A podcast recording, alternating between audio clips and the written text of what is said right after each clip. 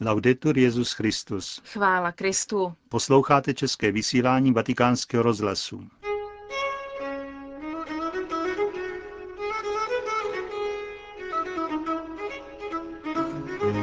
Benedikt XVI. ukončil dovolenou v Brixenu a vrátil se do Castel Gandolfo. Za zbytečné krve prolití označil apoštolský nuncius v Rusku monsignor Antonio Menini konflikt mezi Ruskem a Gruzií. A v závěru vysílání se vrátíme k setkání svatého otce s duchovními diecéze Bolzano Brixen.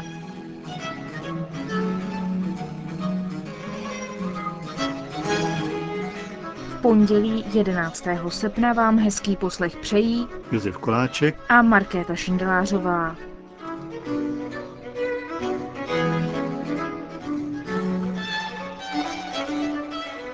Zprávy vatikánského rozhlasu. Brixen Castel Gandolfo. Benedikt XVI. dnes odpoledne ukončil svou dovolenou v Brixenu a vrací se do svého letního sídla v Castel Gandolfu. V 17.30 opustil autem Brixen, v 18 hodin odletěl z letiště v Bolzánu na římské letiště Čampíno, kde přistál kolem 19. hodiny. Odtud se odebral do apoštolského paláce v Castel Gandolfo. Od středy bude obnoveno konání generálních audiencí svatého otce. Ta první ve středu 13. srpna se bude konat na nádvoří Apoštolského paláce v Castel Gandolfo. V pátek 15. srpna na slavnost na nebevzetí Pany Marie bude Benedikt XVI. v 8 hodin ráno sloužit mši svatou v Castel Gandolfo ve farním kostele svatého Tomáše de Villanova. V poledne pak bude následovat modlitba Anděl Páně z loďie tamního apoštolského paláce. Odtud svatý otec pronese také nedělní promluvu před modlitbou Anděl Páně. Lourdes. Při příležitosti letošního 150. výročí mariánských zjevení dnes začala 135. francouzská národní pouť do Lourdes. Vede biskup Jacques Perrier a potrvá do soboty 16. srpna. Kromě francouzských věřících se jí účastí také delegace ze Spojených států, Chile nebo Vietnamu, ale i z evropských zemí, jako například z Velké Británie, Bulharska nebo Španělska. Mezi poutníky do Lourdes je také jihokorejský kardinál Jean-Baptiste Pham Minh Man, Emmanuel Lafon, biskup z francouzské Guajány, nebo apoštolský vikář Istanbulu Louis Armel Pelatre. První národní pouť do Lourdes se konala v roce 1873, 15 let poté, co se pana Maria zjevila Bernadette Subirus. Pana Maria se v Lourdech poprvé zjevila 11. února 1858. Následovalo dalších 17 zjevení. Při jednom z nich, 25. března, se pana Maria představila Bernadette slovy Sem neposkleněné početí. Do se letos v září vydá i svatý otec. Za zbytečné krve prolití označil apoštolský nuncius v Rusku, monsignor Antonio Menini, konflikt mezi Ruskem a Gruzií a obě strany vyzývá k dialogu. Konflikt, který začal v regionu Jižní Osetie, si podle nepotvrzených zpráv vyžádal už na 2000 životů. Podle agentury Interfax utíká z Gruzie na 30 tisíc civilistů. Gruzínské ministerstvo zahraničí oznámilo, že během dnešní noci útočilo na Gruzii asi 50 ruských bombardérů. Ministři zahraničí zemí G7 vyzvali Moskvu, aby přistoupila na nabídku okamžitého příměří a respektovala územní celistvost Gruzie. Situaci v hlavním městě Gruzie, Tbilisi, popsal apoštolský administrátor pro katolíky latinského ritu na Kavkaze, monsignor Giuseppe Pasotto. V této chvíli je tu hodně obav. Někteří lidé odtud utíkají. Je tu veliké napětí. V jiných městech, jako například Gory, je situace hodně komplikovaná. Po bombardování jsou tu zničené domy. A tady se mnozí obávají, že to, co se stalo v Gory, může se stát i v Tbilisi. Podle informací monsignora Pasota se na výzvu patriarchy konaly společné modlitby za mír. Modlitebního schromáždění se účastnili zástupci náboženských i etnických menšin. Ve společném prohlášení vyzvali ostatní země k podpoře mírového řešení. Ke krizovému konfliktu mezi Ruskem a Gruzií se pro náš rozhlas vyjádřil také apoštolský nuncius v Rusku, monsignor Antonio Menini.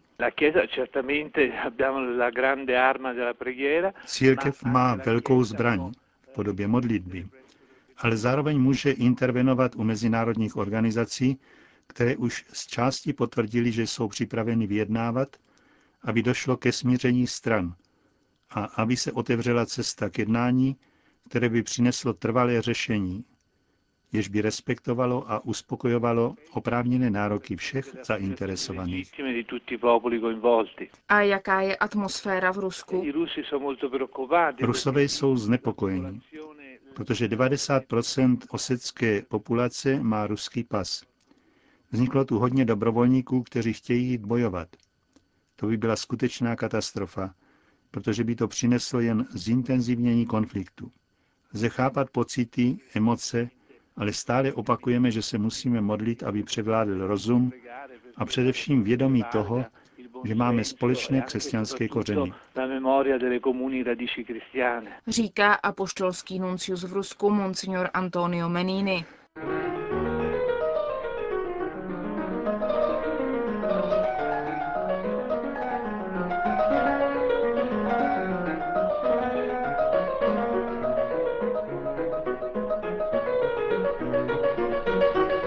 Milí posluchači, v sobotu jsme vám slíbili, že se v našem vysílání vrátíme k dotazům, které kněží diecéze Bolzano Brixen položili svatému otci při setkání, které proběhlo v Brixenské katedrále ve středu 6. srpna.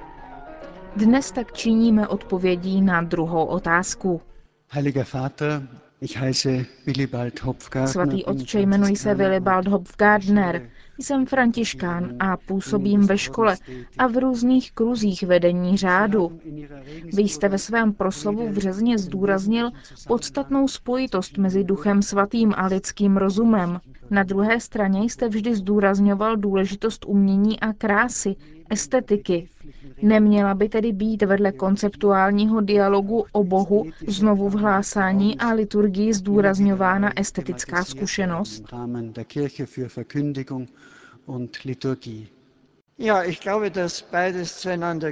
Myslím si, že obě věci jdou ruku v ruce. Rozum, přesnost a poctivost v reflexi o pravdě a kráse. Rozum, který by se nějakým způsobem zbavil krásy, by byl rozpolcen, byl by to zaslepený rozum. Pouze jejich spojení vytváří celek a pro víru je právě toto spojení důležité. Víra musí neustále čelit výzvám myšlení této doby, aby nepůsobila jako jakási nerozumná legenda, kterou udržujeme při životě, nýbrž aby opravdu byla odpovědí na velké otázky. Aby to nebyl zvyk, nýbrž pravda, jak to kdysi řekl Tertulián. Svatý Petr ve svém prvním listu napsal větu, kterou teologové středověku vzali jako oprávnění, téměř jakési pověření k teologické práci. Buďte stále připraveni obhájit se před každým, kdo se vás ptá po důvodech vaší naděje. Apologie, tedy obhajoba logu naděje, totiž proměnit logos, důvod naděje, v apologii, v odpověď lidem. Je zřejmé, že byl přesvědčen o tom, že víra je logos, že je to rozum, světlo, které pochází ze stvořitelského rozumu a ne nějaká slátanina, nějaký plot našeho myšlení. A tu je důvod, proč je univerzální, kvůli tomu může být sdělitelná všem. Avšak právě toto stvořitelské logos není logem pouze technickým. K tomuto aspektu se vrátíme v další odpovědi.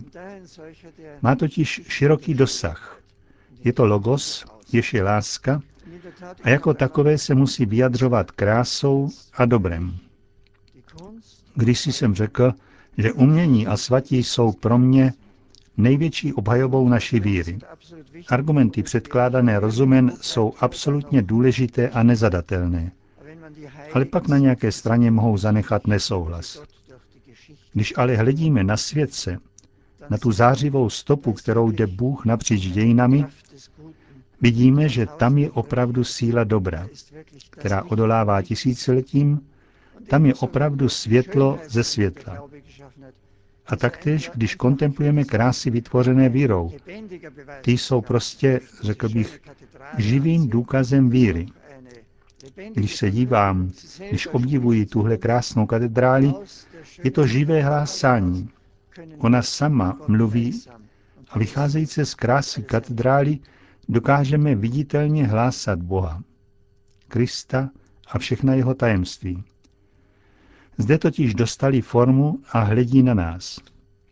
Všechna velká umělecká díla, gotické katedrály i úchvatné barokní kostely, všechny jsou zářivým znamením Boha, a tedy opravdu projevem, zjevením Boha. A v křesťanství jde právě o tuto epifanii, o toto zjevení, že se Bůh stal zahalenou epifanií, objevuje se a zazáří. Právě jsme slyšeli varhany v celém jejich lesku a já si myslím, že velká hudba vzniklá v církvi je něčím, co činí slyšitelným a vnímatelným pravdu naší víry. Od gregoriánského zpěvu k hudbě katedrál až po Palestrínu a jeho epochu, až k Bachovi, a tedy k Mozartovi a Brucknerovi a tak dále. Při poslechu těchto děl, Bachovy pašie, jeho mše B. Mol a velké duchovní skladby, skladby polifonie 16. století, vídeňské školy a všechna ta hudba, také menších skladatelů, náhle cítíme, je to pravda. Kde vznikají věci tohoto druhu, tam je pravda. Bez intuice, která objeví pravé tvůrčí centrum světa, nemůže vzniknout taková krása. Proto si myslím, že bychom si vždycky měli tak počínat, aby ty dvě věci byly spolu. Snést je dohromady. Když v této naší době diskutujeme o rozumnosti víry, diskutujeme právě o faktu, že rozum nekončí tam, kde končí experimentální objevy. Nekončí v pozitivismu. Vývojová teorie vidí pravdu, ale vidí jen polovinu. Nevidí, že zatím je duch stvoření. My bojujeme o rozšíření rozumu, který je totiž otevřen také pro krásu a nesmí ji nechat stranou jako něco úplně jiného a nerozumného. Křesťanské umění je racionální, rozumové umění. Vezměme si gotické umění, anebo velkou hudbu, nebo také právě to naše barokní umění, ale to je umělecký výraz velmi rozšířeného, zvětšeného rozumu, v němž se srdce a rozum setkávají, krása a pravda se dotýkají. A čím více pak my dokážeme žít v kráse a pravdě, tím více se bude moci víra vrátit k tomu, aby byla tvořivá také v naší době a vyjadřovat se přesvědčivou uměleckou formou. A tedy, drahý otče Hopfgartnere, díky za otázku. Snažme se dělat to tak, aby obě kategorie, ona estetická a ona noetická, byly spojeny a v této velké plnosti, když se projeví úplnost a hloubka naší víry.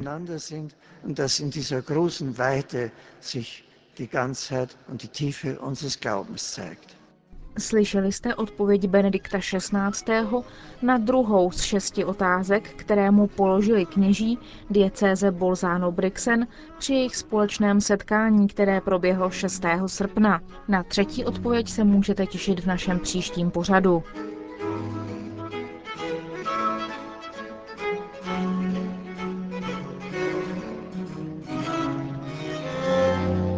Končíme české vysílání vatikánského rozhlasu.